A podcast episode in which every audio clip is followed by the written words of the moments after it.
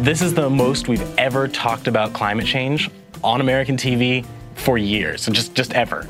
We had about six minutes and 23 seconds in 2018. We just got seven hours in a row. How a climate marathon on CNN advances the conversation about actual solutions. From WNYC in New York, this is On the Media. I'm Bob Garfield. And I'm Brooke Gladstone. And why storm wearied news consumers have followed Dorian with fear and frustration. We deal in probabilistic forecasting, but people are used to deterministic forecasts. They want to know is it coming or not? And the glaring flaws in reporting on gun violence in America we continue to have the same conversation over and over, trying to prevent 1% of people from dying and not caring about the other 99%. Some new ideas on an old argument coming up after this.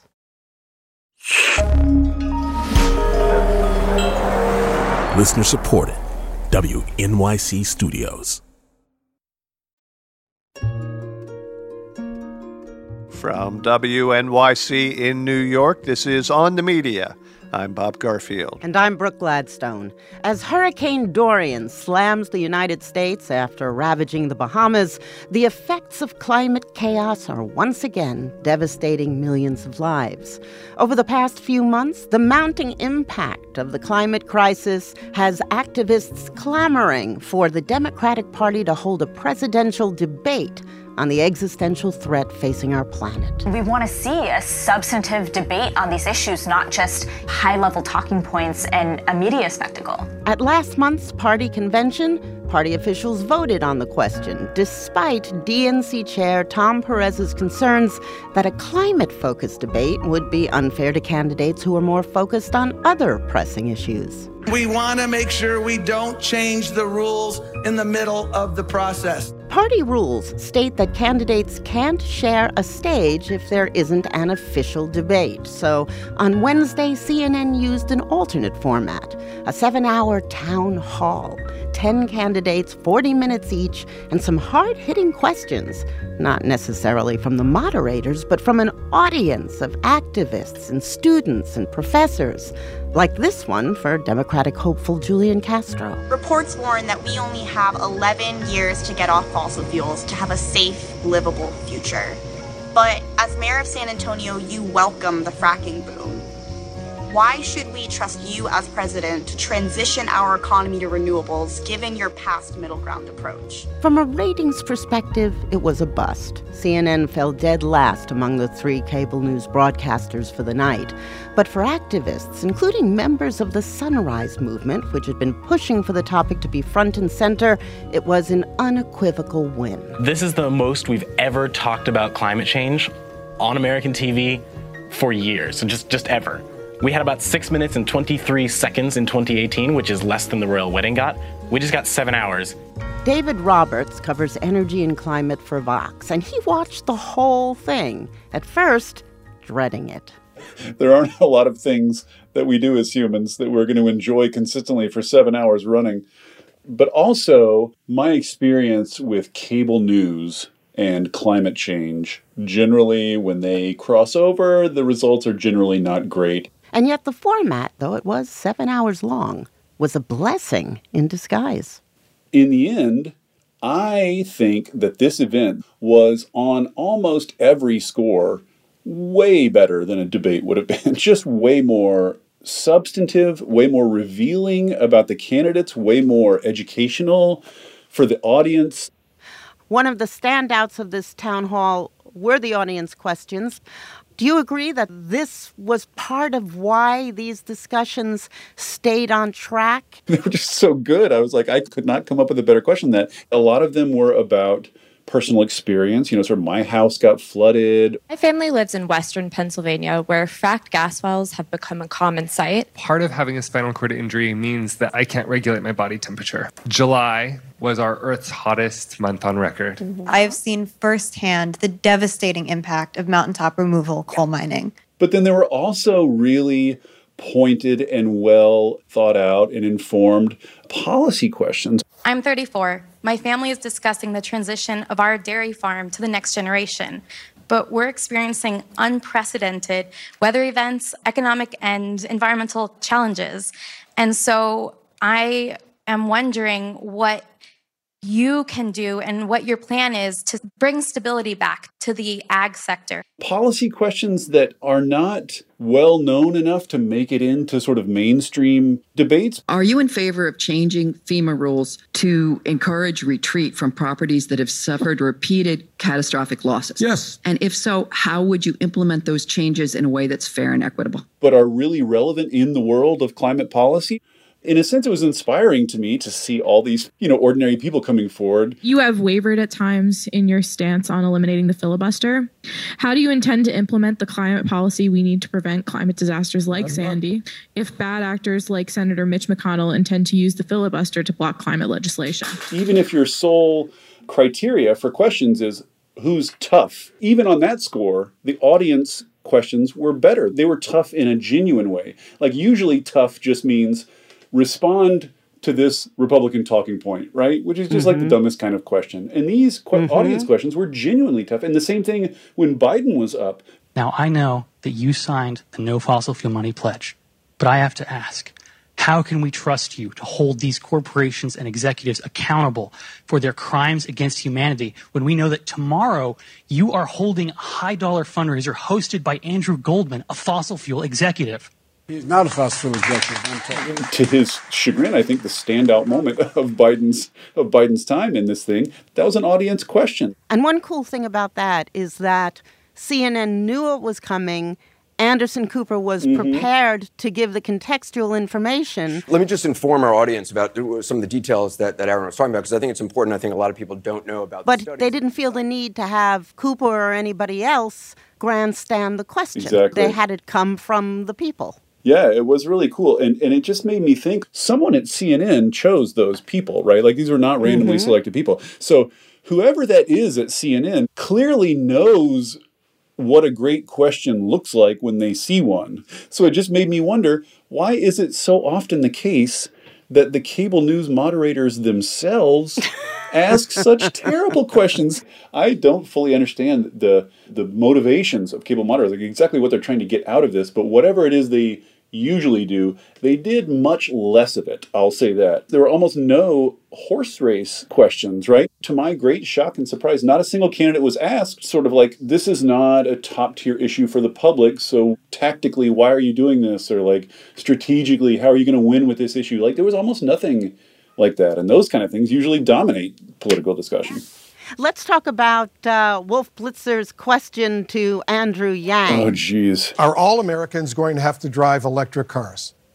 Well, electric cars, it's not something you have to do, it's awesome. and so over time, yeah, we're going to make it so that electric cars are, are the thing to do.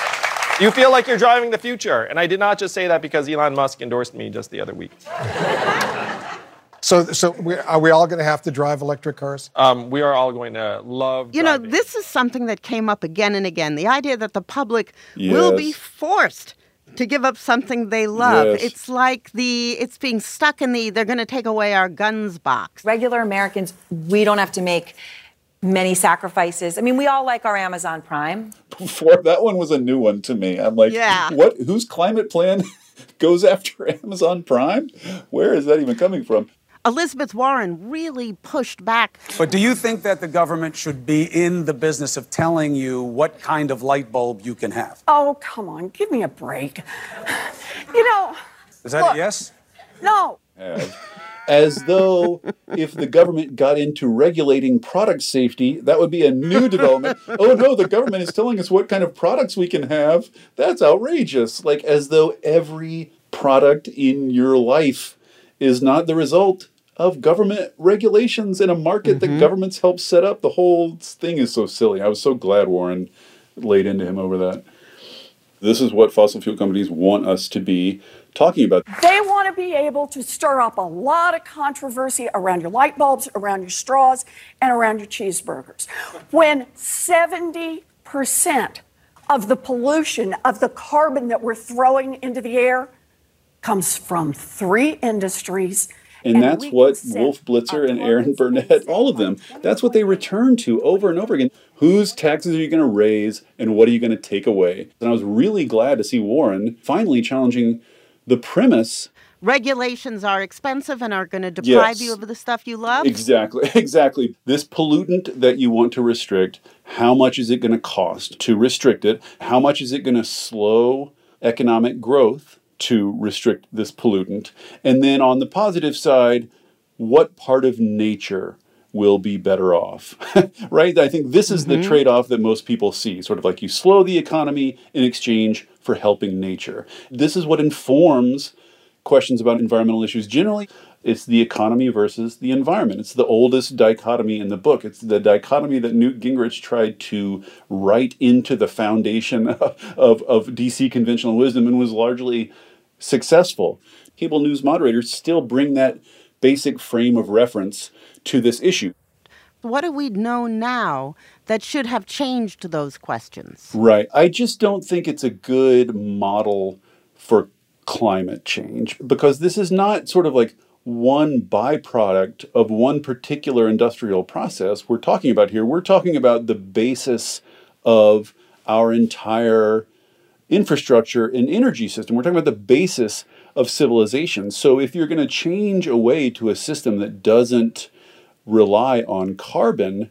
you're not just talking about clamping like a scrubber onto your coal plant, right? Like some Mhm. old pollution. You're talking about re-industrializing the country along new lines. So that means like new, not just new technologies, but new practices, new products, new markets, new behaviors. We're talking about tr- fundamentally transforming the way we live on Earth, right? And that's just Mhm. a bigger, that's a bigger thing. So, for instance, how much is it going to cost when you reflect in, on climate change the danger of climate change? You know, the dangers that scientists are talking about, like half the world's species going extinct, you know, trillions of dollars drained from our economy every year, gi- giant swaths of the world becoming literally uninhabitable by humans.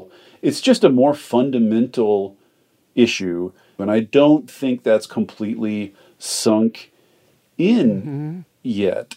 Even journalists don't understand the stakes. Most, I think, don't. But that's what I think is changing right now. Like that's kind of what's exciting to me, and I think that's what's exciting about the town hall too. Is is one chapter in this story is finally in this primary season is just an absolute flourishing of people educating themselves on climate change. You know, like CNN anchors writing to, to climate journalists saying, study me up on this stuff. Like, if you remember the debate on CNN, Candy Crowley was the moderator, and she sort of famously said, This is something all people in my world remember. interested in. I think Immigration, gun, gun control, control, and immigration were and women's issues were the three big ones. Climate change. I had that question to all you climate change people. We just, you know, again, we knew that the economy was Climate main people are off worrying about this. It's not a real thing that real people worry about. It's not a real mm-hmm. mainstream thing. That is the way they viewed it then. And now I think the kind of dismissiveness toward it among the DC elite media circles, I think that's going away to the good. But what about Wolf? Except for Wolf. Well, He's going to be the, the last one. Thank you so much. Well, thank you. I'm glad. Uh, I'm glad you're paying attention to this. David Roberts covers energy and climate change for Vox. And he watched all seven hours of the CNN town hall.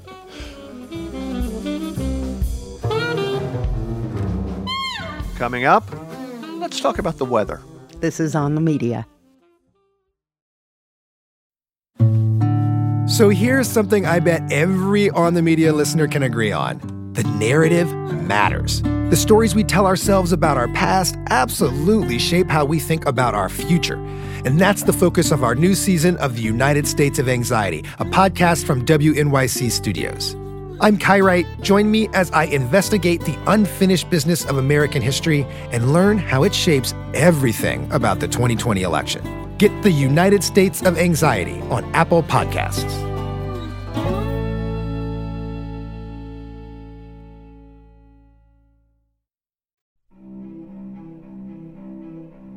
This is on the media. I'm Brooke Gladstone and I'm Bob Garfield. At 8:35 a.m. local time on Friday, 12 days and 22 hours after the National Hurricane Center first observed a tropical depression forming out at sea, Hurricane Dorian officially made continental landfall, bringing with it gusts, surge, and rains over Cape Hatteras, North Carolina. It had been a long time coming. Here on mainland Puerto Rico, they dodged a bullet. News from space show the hurricane clenching like a fist as it stalks the Bahamas.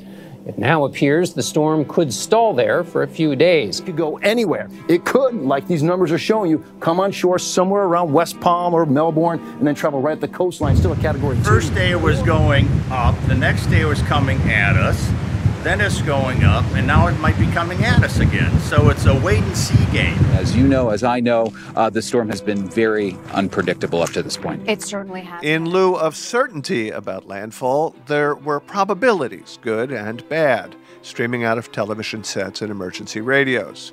And there were also less formal sources, like, for example, the White House, where the president on Wednesday used a Sharpie to doctor one of his agency's weather maps. This to justify his tweets and statements incorrectly including Alabama in the storm's likely path. The original path that most people thought it was going to be taking, as you know, was right through Florida, where on the right would have been Georgia, Alabama, etc. And that map that you showed today looked like it almost had like a sharpie. I don't know. I don't know. I don't know. Trump is far from the only social media rologist as the New York Times reported last week. And, quote, in the absence of a surefire track for the storm, the Times wrote, some amateur forecasters are sharing misleading information online, sometimes by posting an especially severe model as if it were a definitive prediction. And so now we turn to the best source of meteorological information for Floridians who spent days waiting and waiting and waiting for a crawling storm system to strike we're going to be your station and we're going to be our entire team of meteorologists, the ones that can uh, uh, give you the facts without the hype and keeping the fear and the anxiety as level as possible because I understand. I know why you're anxious. It, it doesn't turn and you're worried, but it's going to turn. Now back to you guys. We deal in probabilistic forecasting, but people are used to deterministic forecast. They want to know is it coming or not? And we don't speak that language. John Morales is the chief meteorologist at WTVJ NBC6 in Miami. We give you the probability that tropical storm force winds will strike you, probability that hurricane force winds will strike you. When we look at the cone of concern for a hurricane, we talk about that statistically the hurricane will track through that cone 67% of the time, two out of three times, and one third of the time, the forecast will be so off that it will fall outside of that cone of concern. And if that storm that you just described happens to, I don't know, scoot north or eastward and sparing what was a likely target, you still weren't wrong because there was a 33% chance that it would do just that. I've been in the business of weather communications and, and, science communications for almost 30 years. I understand that we need to try to communicate that nuance uh, better so that people can understand that uh, you know the forecast can still be right even though they end up maybe not getting the expected conditions that people think they're going to get. Well, I'm going to assert that as a uh, an industry, as a discipline, you have done a really crappy job of getting the public to internalize that nuance. That's really hard. Uh, you know, human nature does not think probabilistically. Human nature sees the danger or it does not. I mean, that's part of the challenge of communicating the threat of the climate crisis, right? It's a relatively distant, for most people, relatively distant threat, and they just have a very difficult time internalizing that, especially when there are so many uncertainties in that type of forecasting as well. There's even a, a, sort of bizarre disappointment attached to having a storm which so threatened you yesterday passing by you today. You know, people have taken precautions. You know, they're nailing their shutters to the siding, they're evacuating. And then when the storm leaves the area safe, there's a part of them that's not relieved but mad We just ran a piece of how to return to the hardware store the goods that you brought to prepare for a hurricane, which, by the way, you are allowed to return, including, you know, plywood and sandbags and all these things. As long as you have a receipt, all you have to do is go return it. But yeah, some people do get frustrated. All that said, as a forecaster, you have processing tools to predict the paths of storms that, you know, even 10 years ago weren't available to you. How much better is the forecasting now than in days of yore? It is uh, remarkably better. The average forecast errors have been cut in, in just about 50% in most of the time periods that we look for verification on, being 24, 48, 72 hours, and, and even five days out. And as a matter of fact, as a consequence, the forecast cone of concern from the National Hurricane Center has been shrinking. Even back in the Katrina days in the year 2005, the cone of concern when Katrina was departing Florida and heading towards the North Gulf Coast would have encompassed all the way from Houston to the Florida Panhandle. But these days, that cone of concern is much narrower. Where there are still significant challenges, however, is understanding the internal physics of a small, very powerful cyclone like a hurricane. Hurricanes are not big. They're not like winter storms, which cover many, many, many hundreds of miles across. Hurricanes are relatively small systems, and the computer forecast models have a difficult time assimilating the internal physics of, of what's happening there near the eye, where the winds are spinning so quickly and the pressure is so low. So, intensity forecasting has improved slightly, but not nearly as much as the track forecasts have. Now, one thing that has changed remarkably, also technological in nature, is the uh, the internet and the capacity for individuals to track the weather on a moment by moment basis, and also to pass along information, good and less good. What effect has that had on how you do your job, and uh, how has it benefited meteorologists, and, and how has it caused them grief? Well, it, it's caused a lot of grief, in my very personal opinion, as a professional in this business for a long time. Everybody knows that I'm a just the facts forecaster, a meteorologist. I fight tooth and nail against exaggeration and uh, overhyping of weather situations.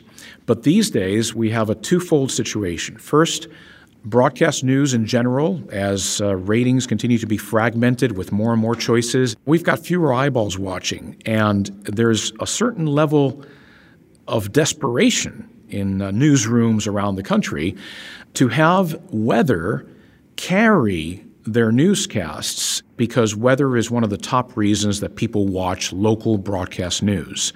What you are specifically referring to, though, is what's happening on social media platforms, which is where everyone's an expert, right? Everybody can grab something, a screen grab off their computer, and put it right up on their uh, feed and claim that this is what's going to happen. When in reality, they don't understand the nuances of computer forecast models, which ones are the best, which ones are unreliable, and then us as meteorologists on media have to cut through the noise so that our audience can be safe and level headed at the same time.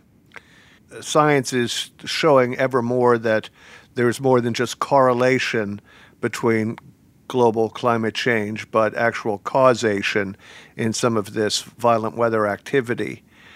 The politics, especially in South Florida, attached to climate change, do they have a bearing on the credibility of your reporting when you know some significant percentage of the population believes the president that uh, all this climate change talk is a hoax?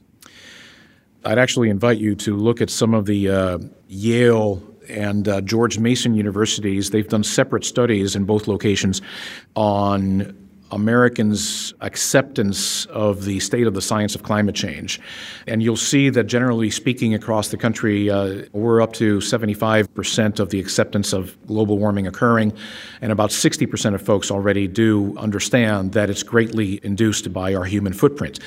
I can tell you, though, that what's really driving what is an increasing percentage of those type of viewpoints from those surveys, okay, is precisely these type of events. It's not because a new computer model has come out that says that, you know, a three degrees centigrade of warming is going to cause X, Y, or Z conditions. It's because they're seeing what's already happening in real life. That's what's changing people's minds.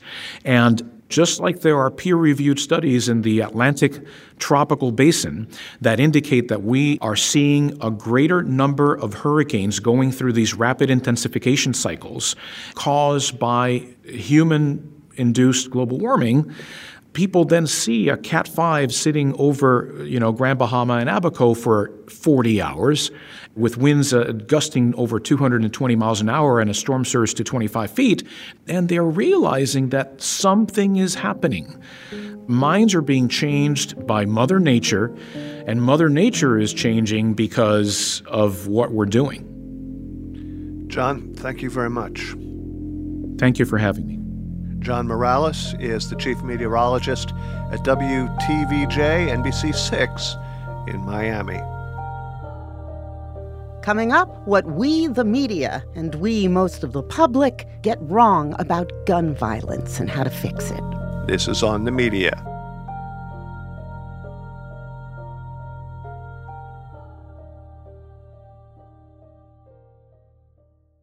On the Media is supported by Indeed.com. Are you hiring? With Indeed, you can post a job in minutes, set up screener questions, then zero in on your short list of qualified candidates using an online dashboard. Get started today at Indeed.com slash on the media. That's Indeed.com slash on the media.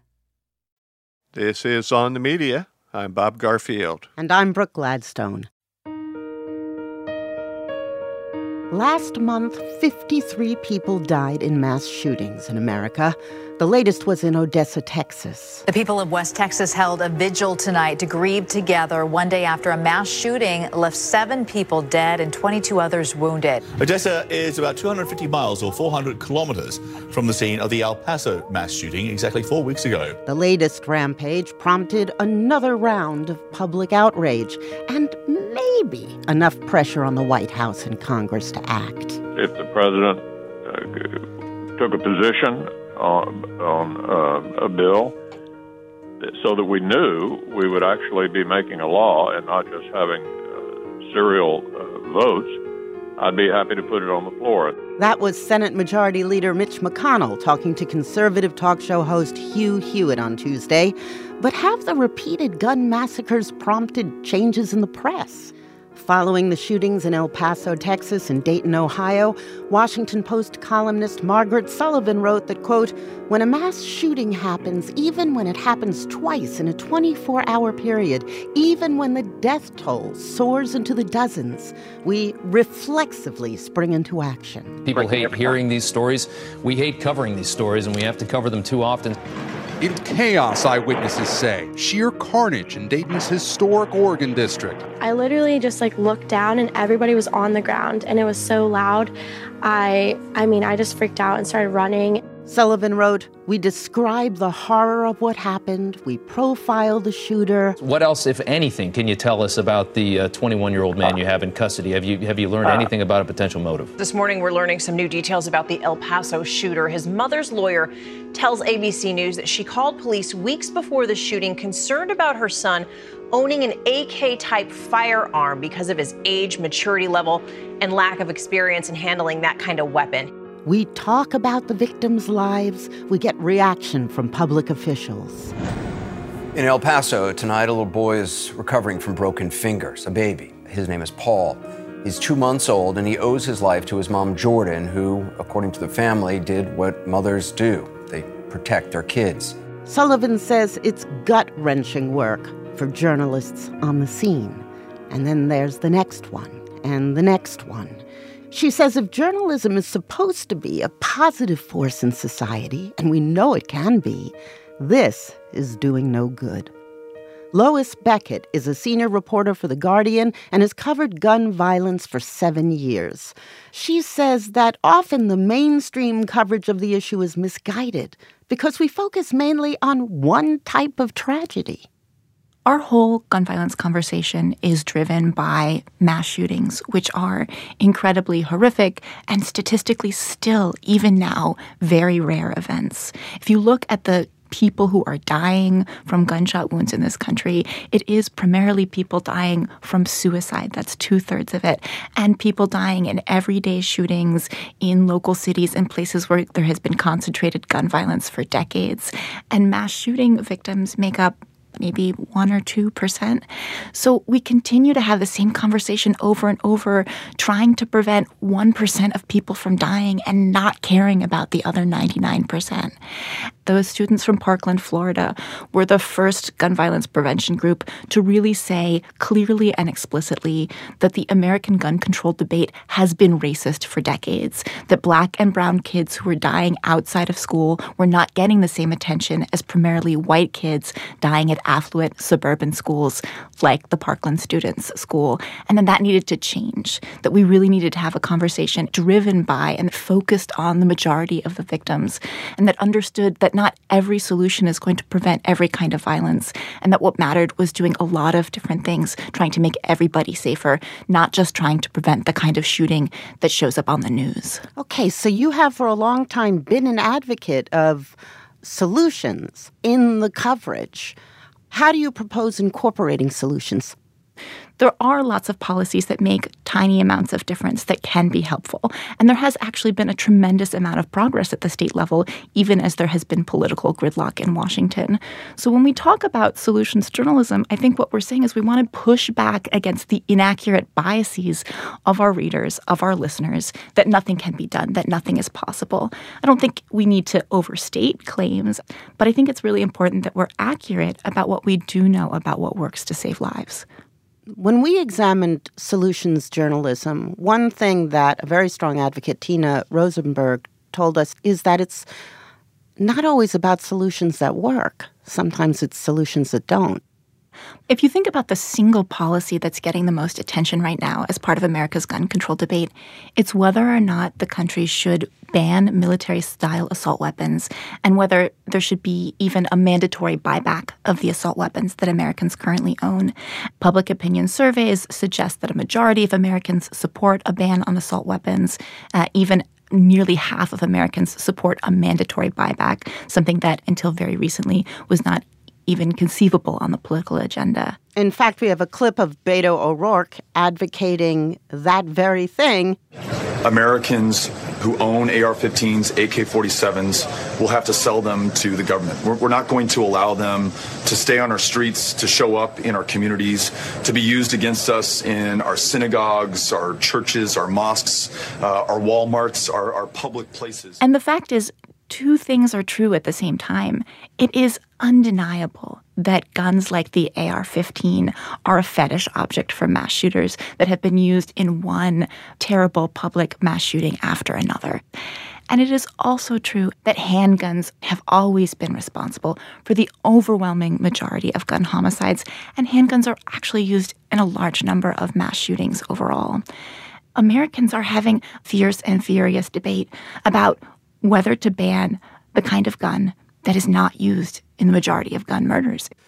Even though the AR 15 is maybe the most popular gun in the market, at least according to Meghan McCain of The View. The AR-15 is by far the most popular gun in America. So if you're talking about, again, I was just in the middle of nowhere, Wyoming. You're talking around going and taking people's guns away from them. There's going to be a lot of violence. But There's they gonna lived without lot them of, for many years during the ban. I, am not living without guns. I mean, I, I, just, Meghan McCain saying that she thinks that a mandatory buyback of assault weapons would lead to violence. This is actually a pretty mainstream conservative view. There was a report in 2009 from the Department of Homeland Security which warned about the dangers of white nationalist radicalization and domestic terrorism, and it identified guns and gun confiscations as central to that.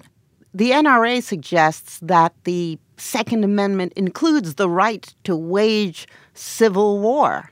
And of course, Tucker Carlson says confiscation is basically a call for civil war. What you're calling for is civil war. What you're calling for is an, an incitement to violence, is something Well- that I wouldn't want to live here when that happened, would you? It's really hard to know what might happen if Congress actually passes a assault weapon ban with mandatory confiscation. I think it's certainly true that a lot of people won't comply. They'll bury their AR 15s in the backyard. Nobody knows they have them. There's no gun registry. I think it's also true that there are a significant number of law enforcement officials who will not comply with this law. We've already seen that in some states that have passed universal background checks, um, like Colorado or Washington state, that the number of background checks conducted in those states hasn't actually gone up since the law passed. And the suggestion is it's just not being enforced very much. Okay, so you said we have no gun registry. That's another proposal. If we license people to drive cars, why not to use guns? And then, of course, the common sense legislation that people refer to, like universal background checks. There's the red flagging issue. Which of these do you think would be helpful, or do you think none of them are? So, if we talk about policies that have more science behind them, extreme risk protection orders, which are sometimes called red flag laws, are really promising conservatives are more open to them. The laws are based not on the government knowing when someone is dangerous or not, but on the judgment of someone who is closest to a person at risk, whether that's law enforcement, family members, people at school, or coworkers. And the idea is that the bar for getting uh, your gun rights removed permanently under federal law is really high. And the thing about extreme risk protection orders are they don't remove your gun rights forever. The idea is that it tries to line up the law more closely with when people are actually in danger of hurting themselves or someone else. And the second reason that this policy is so good is that it's gotten a lot of attention because of mass shootings, but it tends to be used most often to help people who are suicidal. And that's so important because gun suicide is two thirds of all gun deaths in the United States. And so rather than a policy that's just driven by the rarest kind of violence, these extreme risk protection orders are actually relevant to the most publicized and well known kinds of violence and the kinds of violence that's actually hurting the most people. Don't you think, though, that the media's focus on school shootings and other high death toll tragedies prompt more outrage and potential for change than suicides and domestic homicides, say, that may be less relatable to the people who might push to make changes? So there's two ways of looking at that. One is more optimistic. One is the fact that, you know, after Sandy Hook, there were a lot of suburban white parents who did not think that gun violence was relevant to them at all, who started getting involved in the gun control movement. And as part of doing that, they began to learn that gun violence didn't look like they thought it did. I talked to a woman in suburban Indianapolis who met a black mom from the center of Indianapolis and realized that, you know, the way that that mom's son got shot didn't meet her expectations of what gun violence looked like. And so that the fact of people getting involved in activism, no matter what brings them in, that you learn through that. But on the other hand, if you are trying to fix a problem and you are fighting for the wrong solutions, that getting more people involved to advocate for things that even might be counterproductive is incredibly dangerous. There is so much tremendous focus on school safety and fortifying schools and surveilling students and adding video cameras and watching what students are doing online. Almost none of this has any evidence behind it. And the best thing that we know is that more police in school and more surveillance in school and spending a lot of money to turn schools into bunkers has actually led to more violence, has made students less safe, and it's all being done by parents who want to protect their children and they are doing the wrong things. You've written about the changes that Columbine made, the Ur school shooting in our era. Columbine really fueled a focus on zero tolerance policies in schools and continued a push to put police officers in schools to protect students from extremely rare school shootings. What researchers and activists have found is that that appeared to disproportionately affect students of color, to have fueled the school to prison pipeline. The attempt to make American kids safer by putting police officers in schools seems to have just left a lot of kids in the criminal justice system, and that doesn't make anybody safer. What about the uh, solution reported by NBC Nightly News earlier this week on a $48 million school that's, quote, designed to deter active shooters in Fruitport, Michigan. No more lockers in the hallways, instead, short lockers in a common area so teachers can see 900 students at once. And we also installed these wing walls to provide uh, safety for students to hide behind if there's a threat down the hallway. A grant from Michigan State Police paid for impact resistant film on the windows and a special system to lock down specific sections of the school. That kind of credulous coverage that accepts the false belief that children are most at risk of being shot in schools is incredibly dangerous. There are 1,300 American school aged kids who die every year from gunshot wounds, 700 from gun homicides, 500 from gun suicides, about 90 from gun accidents.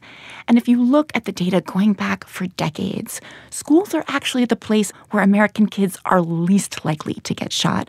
Of all school aged homicides going back for 20 years, less than 2% of those are in schools.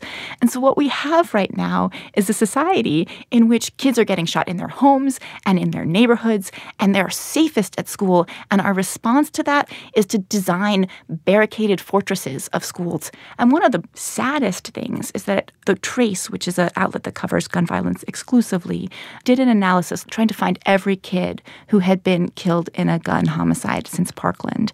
And in looking at all of those individual cases, what they found was that more kids were actually killed by their parents in murder, suicides, and domestic violence than were killed at school. About twice as many, in fact. Mm-hmm. And so there's just a complete disconnect between the conversation that we have and the fears that the parents have about what puts their children in risk. Okay, so what do you think the press should be reporting on?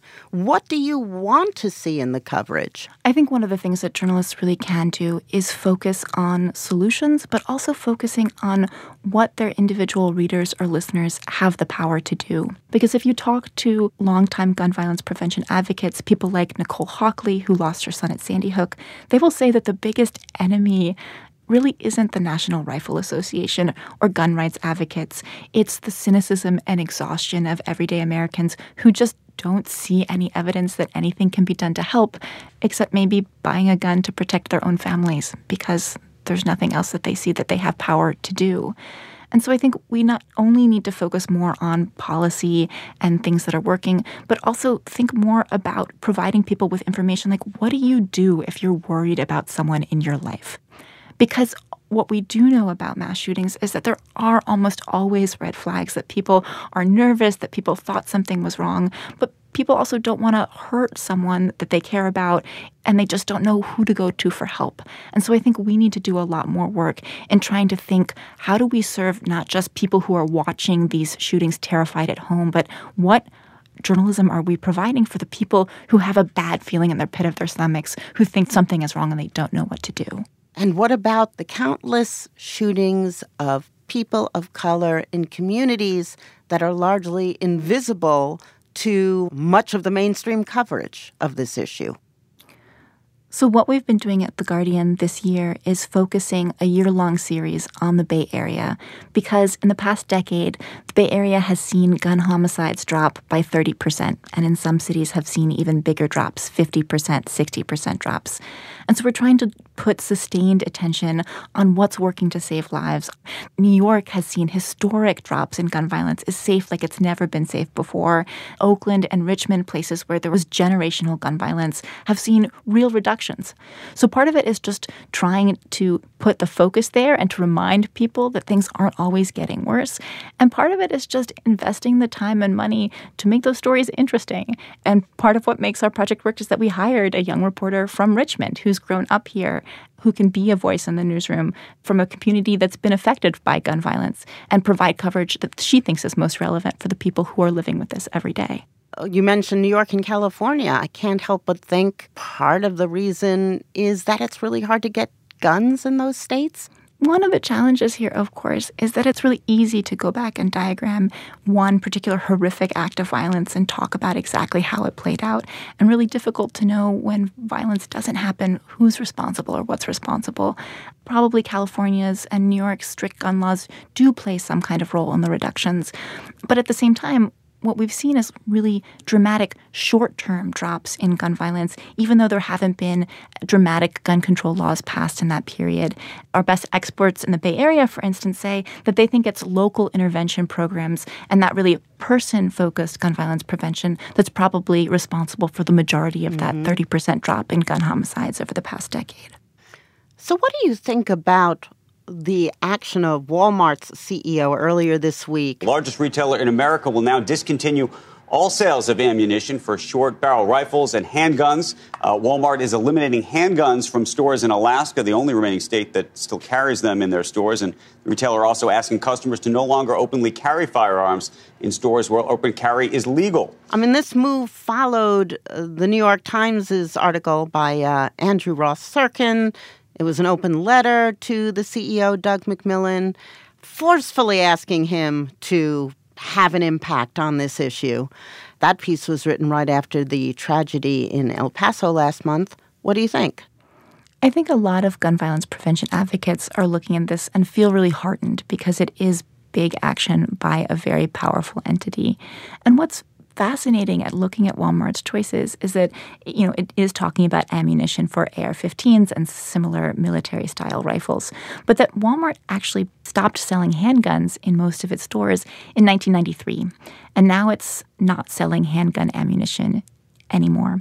Even though the mainstream media gun control debate is overwhelmingly focused on these military style rifles, Walmart and its policies are actually focusing on changes in the kinds of guns that kill the majority of people. So there's a way in which Walmart's policies are actually way more in line with the data on what is most dangerous to Americans than our whole debate is. Don't you have to assume that there were bottom line considerations in making this decision? Absolutely. But I think shifts like this do matter in applying commercial pressure when there's a blockade in Congress for passing any gun control legislation. You know, change is possible. And one of the facts about the American gun control debate that we don't talk about enough is that gun owners are a minority in the United States. According to a variety of public opinion polls, 70 to 80% of Americans say that they do not personally own a gun.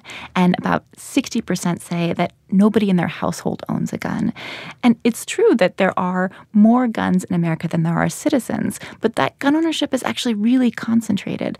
And so that when we talk about America's gun culture, its history with guns, we are talking about something that is tremendously psychologically important in this country, but that in actual fact, most people don't own these guns. So when looking at Walmart's choices, I think it's really important to recognize the fact that really extreme gun absolutists, the people who don't support any new gun control laws, who really think they have a constitutional right to carry any gun they want in any place at any time, that they're a minority within a minority. Something like fewer than 10% of all gun owners in the United States are members of the NRA gun owners have been able, through very aggressive and focused and single minded organizing to control the policy debate despite being a very tiny number of people.